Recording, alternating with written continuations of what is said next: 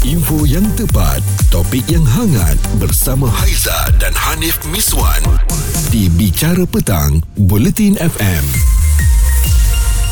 Kita nak berbicara, mungkin nak meluahkan perasaan lah, dapatkan juga pandangan daripada mereka yang bergelar Bapa Tunggal ini, cabaran kehidupannya. Sebab itulah Haiza, sebelum ini sebuah video yang memperlihatkan tentang pengorbanan perjuangan seorang Bapa Tunggal membawa anaknya pergi bekerja. Ya, waktu jahit kasut, anak ada 4 orang, kecil-kecil lagi Nip kan. Ya. Lepas tu bagi makan kat situ juga, menyusu kat situ juga. Yelah, jerih perih seorang Bapa Tunggal ni jarang kita nak dengar cerita. Yeah. Selalu cerita seorang ibu tunggal. Bantuan memang, kalau cerita pasal bantuan ni banyaklah dapat kan.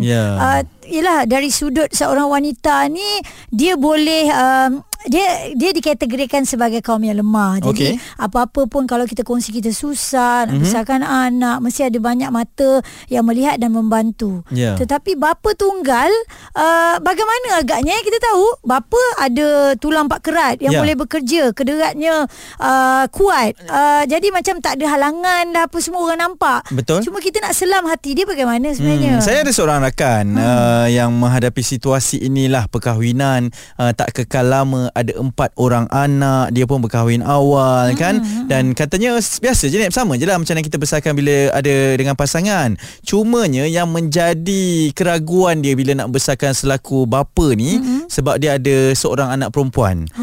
Jadi kita kan lelaki, anak perempuan mungkin pemahamannya berbeza bila dah membesar kan. Kita faham dengan transisi perubahan, menginjak usia tu. Betul. Nanti akan ada fasa-fasa untuk mengenal seksualiti mereka kan. Jadi nak ke tandas pun susah bila keluar, takkan nak teman anak masuk ke tandas perempuan pula. Perlukan persona seorang ibu kan. Kalau bawa ke tandas lelaki dah jadi lain pula kan. Kita tak nak mereka membesar sebegitu. Itu yang dia kata cabaran utama dia bila seorang bapa ni nak besarkan anak yang ada anak perempuan ni. Berbeza kalau ibu tunggal. Ibu tunggal dia boleh je dengan anak lelaki, tak ada masalah pun. Betul lah, anak lelaki dia, kita masuk tandas perempuan dia pun boleh masuk. Dan perempuan tak ada rasa apa-apa kan. Sebab tu anak kita kan.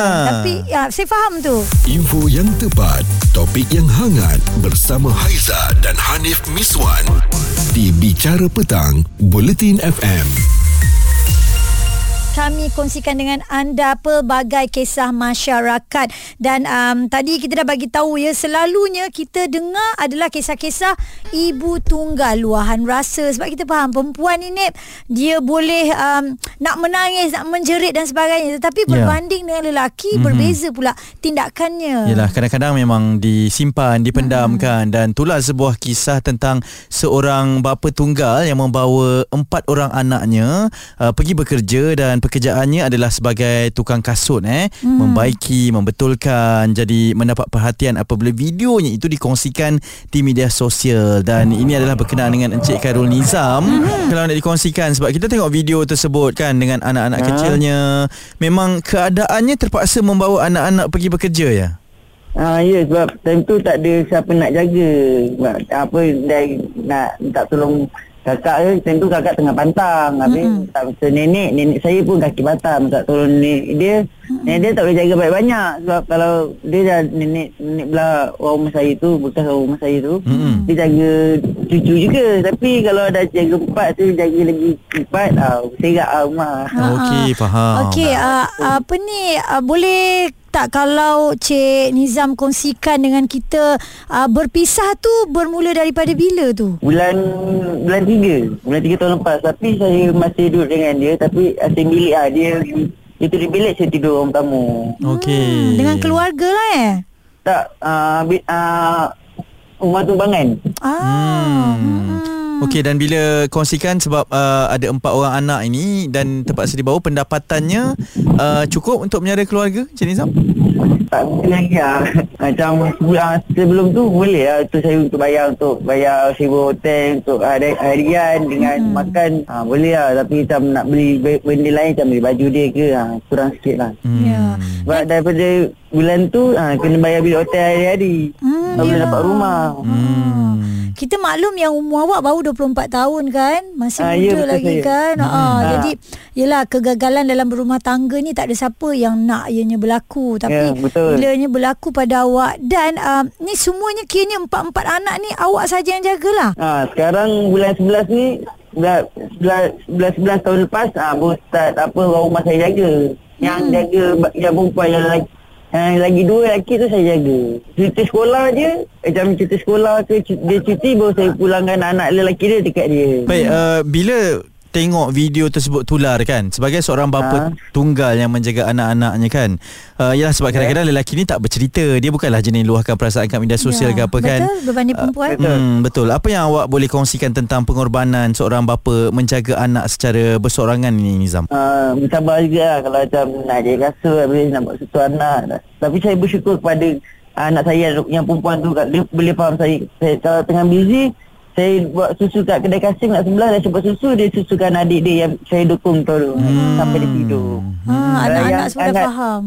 Dia dah faham. Kalau macam yang nombor 3 dengan nombor 3 tu, nak tidur baru saya pesakan, baru saya gila-gila lah. Kalau baby tu dah tidur, saya tidurkan yang abang dia pula.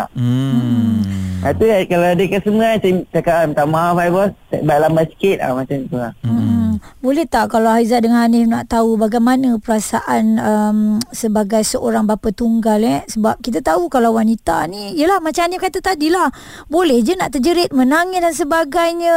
Perasaan tak, seorang lelaki tu bagaimana Tak nak terkata pun tak tahu nak cakap macam mana. Tapi yang saya tahu, kena sabar, insyaAllah ada rezeki untuk anak-anak tu je.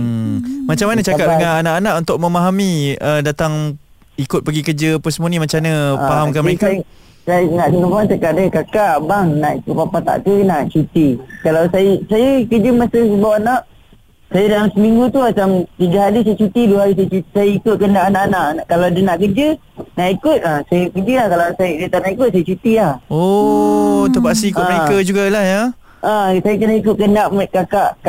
Sebab kalau kakak tak ada, macam kakak tak boleh nak faham saya. Kalau saya bawa juga, nanti dia takkan layan baby tau. Dia macam buat hal dia, dia main-main dia macam tu. Awak kena faham mood dia jugalah ya untuk bekerja. Dan bagaimana keadaan orang sekeliling tu ya, Khairul Nizam, yang berada di sekeliling awak tu untuk memahami keadaan awak bawa anak-anak? Sebab kita tahu ada juga orang-orang lain ni yang buat kasut juga kat sebelah, yang meniaga. Ada. Dia pun jaga anak saya juga. Terima kasih buat sesuatu anak yang nombor 3 tu kadang-kadang nak ikut. Tapi abang tu pujuk macam apa tangga buat main dia. Kadang-kadang saya busy, sebelum tu busy, dan semua tunggu abang sebelah yang mainkan anak saya. Dia stop kerja dia main dengan anak saya macam tu. Baik, Nizam, mungkin boleh kongsikan apa-apa penghargaan awak, ucapan awak kepada yang mendengarkan kita pada petang ini?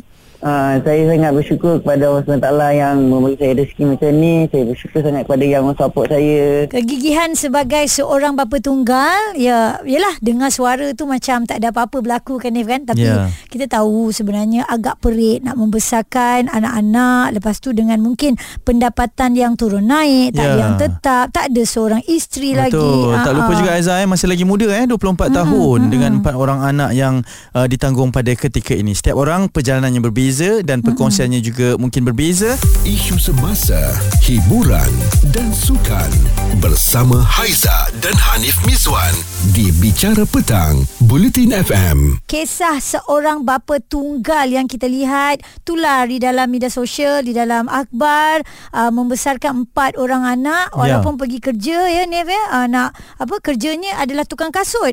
Anak pun dibawa kat situ, menyusukan kat situ, bagi makan kat situ Tadi kita dah dapatkan situasi sebenar apa yang dilakukan oleh Khairul Nizam.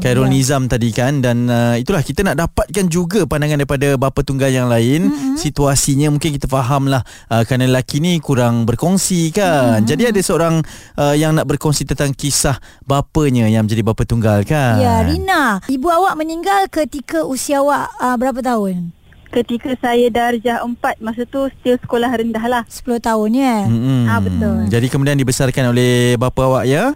Bapa sekejap, saya banyak dengan mak saudara lah sebenarnya, dengan sebab saya ada banyak mak-mak saudara, pak-pak saudara, sebab arwah mak saya ada ramai adik-beradik, ada 9 orang. Jadi mak-mak saudara saya memang dia, sebab saya anak bongsu dan saya masa tu macam dikira kecil juga kan. So dia orang macam ajak duduk sama-sama, dia orang cakap dia orang nak jaga macam tulah. Tapi rumah kita orang memang dekat-dekat lah, rumah family, rumah ayah, rumah makcik, jalan kaki je dah sampai. Oh tak ada, tak ada masalah lah, jaraknya dekat je lah. Tak ada masalah. Jadi suka lah macam malam ni nak tidur rumah ayah, malam ni nak tidur rumah makcik macam tu lah. Dan sepanjang awak dibesarkan ni Rina kan, awak tengok kepada cara ayah awak membesarkan awak sebagai bapa tunggal. Kok boleh kongsikan? Cara saya, aku memang orang lelaki susah sikit kot dia nak bagi tahu perasaan dia semua kan. Tapi kita sebagai anak ni memang faham lah dia banyak memendam rasa. And kadang tu kita yang tanyalah, ayah okey tak? Ayah macam ada apa-apa nak cerita ke? Sebab dia bukan sejenis yang tiba-tiba macam nak cerita kat kita. Okey, jadi dia membesarkan awak dan juga adik-beradik yang lain. Untuk rekod ni awak ada berapa orang adik-beradik? Ada 3. Saya bongsu, ada kakak dan abang lah atas saya. Oh, 2 adik-beradik perempuan lah ya. Tapi betul. Itulah Rina, kalau kita tengok kan, nak membesarkan anak perempuan, lepas tu yang jaga adalah lelaki, ayah kan. Yelah, kita faham wanita membesar. Bila bergelar seorang wanita, kita ada perubahan daripada kecil, lepas tu kita nak ke arah dewasa. Perubahan itu bagaimana awak melihat? Kalau ayah yang jaga tu, ayah okey ke ataupun ayah serahkan kepada makcik awak? Ayah yang jaga, dia banyak serahkan kepada makcik lah pasal hal tu. Tapi pernah juga masa tu memang emergency. Saya, kita perempuan kan, perlukan pad lah. Ada setiap bulan tu kan, okey, perlukan pad. So masa tu memang tak ada orang lain dah, so saya minta ayah tolong belikan. Macam mana reaksi ayah time tu? Reaksi dia okey je lah. Tapi dia pergi tu, lepas tu dia beli 2. Satu tu betul pad, satu lagi pampers. Okey, ada kejadian. Oh, dia tak pasti, jadi dia beli 2-2. Betul, so dia beli 2-2 sebab dia macam tak pasti. Yelah. So saya ambil yang pad tu lah. Pampers tu kita bagilah dekat, sebab ada saudara yang tak sihat juga time tu, so kita bagi pampers tu dekat. Okey, ini antara kenangannya juga kan Rina kan? Betul, kenangan yang lucu jugalah saya rasa. Berborak tak dengan ayah berkenaan dengan peristiwa tu? Berborak, dia mesti ingat punya masa tu. Itulah kan, seorang anak pasti akan ingat segala kepayahan yang berlaku. Saya percayalah, sebab ialah apabila dibesarkan, sebab saya tak ada pengalaman tu, Haiza mungkin tak ada pengalaman tu kan. Tapi mereka yang dibesarkan ini, corak dibesarkan oleh seorang bapa tunggal ini satu perkara. Betul. Bila mereka dah besar tu, apa yang mereka nak jadi itu pun satu perkara, sebab mereka melihat kepada kepayahan yang dilalui oleh bapa itu sendiri. Saya kan, saya percaya anak perempuan lah terutamanya akan jadi lebih kental. Ya, betul kan? Kupas isu semasa, Bicara Petang bersama Haiza dan Hanif Miswan di Buletin FM. Kita percaya cabaran terhadap mereka yang hidup berkeluarga itu satu isu lah. Betul. Kemudian yang berjuang sebagai ibu tunggal pun satu isu. Tapi jarang sekali kita mendengarkan kisah daripada seorang bapa tunggal yang membesarkan anak-anaknya ni, Haiza. Kena pula kalau ramai kan, Nef kan. Tadi Haiza ada share perkongsian daripada Khairul Abdullah ni. Dia kata kalau nak besarkan anak sebagai bapa tunggal, tipsnya kena ada duit lah. Tak payahlah orang kata banyak, tapi cukup untuk survive. Makan cukup, rehat cukup, belajar untuk let go dan utamakan benda yang penting katanya. Dan jangan bandingkan dengan benda-benda lain. Kena jaga kita sendiri dan support system juga kenalah. Betul. Menarik support system tu bila awak cakap, termasuklah masyarakat sekeliling. Dan mungkin Puan Ernie ada sesuatu yang nak dikongsikan tentang melihat kawan yang menjadi bapa tunggal ni, Puan. Saya ada seorang kawan, dia sebagai bapa tunggal yang paling mencabar. Dia cakap dekat saya baru-baru ni yang masa PKP tu, yang masa semua orang kena stay at home tu, dia cakap dia kena macam mana nak kerja lagi, macam mana nak tengok anak lagi. Dan dia ada anak perempuan, so dia macam struggle sikit kan, kalau ada anak perempuan. Betul. Nak faham emosi. Dan macam mana nak siapkan kelengkapan rumah, kelengkapan sekolah untuk anak. Dan masa pergi sekolah semua bapak je lah yang buat. Ayan baju. Jadi dan kalau boleh dikatakan dia ni seorang bapa yang hebat lah. Dia super dad lah. Ya, betul. Dan tadi sebenarnya saya suruh dia call. Tapi dia lelaki ni mesti tak nak kan. Dia wakilkan. Dia cakap apa? Dia sekarang dia tengah sibuk nak habiskan kerja. Lepas tu dia nak hantar anak pergi mengaji. So memang tak sempat nak call. Oh, hebatnya. Okey, kita nak tahu siapa nama dia puan boleh ke kita tahu? Boleh. Dia ada kat sebelah ke tu? Tak ada kat sebelah pun. Siapa nama dia? Hafiz. Jadi puan bila tengok kepada ialah pengorbanan kawan ni kan, sebab puan antara yang tengok sendiri macam mana struggle dia kan. Dia betul. Bercerita tak dengan puan sendiri tentang isu-isu yang dihadapi bersama dengan anak bila besarkan seorang-seorang ni? Lagi anak perempuan. Adalah dia ada bagi tahu macam kalau anak sakit memang paling susah kalau anak sakit. Betul. Kalau anak sakit ni memang kita kena stay jaga malam, nak kena tengok temperature apa semua kan. Tak boleh buat apa kan. Tak boleh nak buat apa dengan kerja lagi.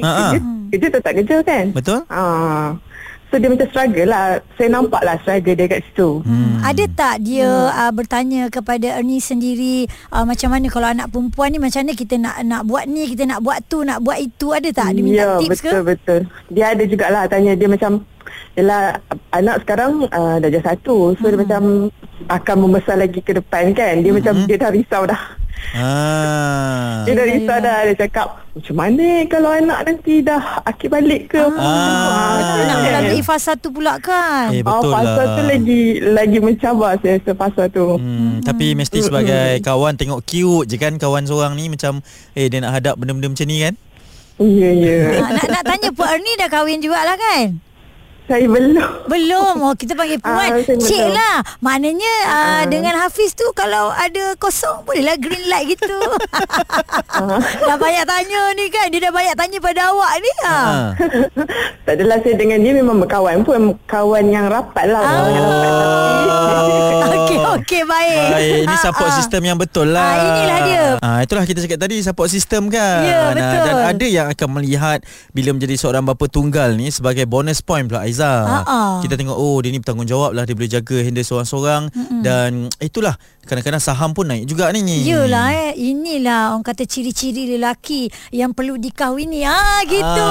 Sebegitulah kan. Amin kalau ada jodohnya kan. Betul. Cerita viral bersama Haiza dan Hanif Miswan di Bicara Petang Buletin FM. Kita cuba nak menyelusuri kisah perjuangan bapa tunggal kan, bagaimana kehidupan mereka. Dan betul ke kalau menjadi seorang bapa tunggal ini cabarannya berbeza berbanding dengan ibu tunggalnya, Haiza? Ya, ada yang kata kalau perempuan lah lagi susah ya.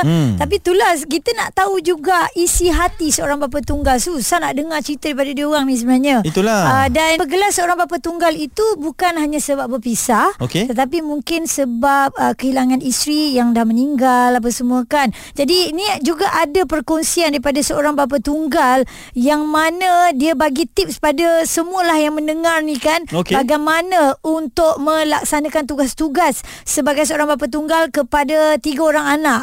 Namanya adalah Khairul Abdullah. Dia hilang isteri 3 tahun lepas. Dan katanya yang pertama, perlu ada duit. Ini paling penting sekali lah ya. Asasnya lah ya.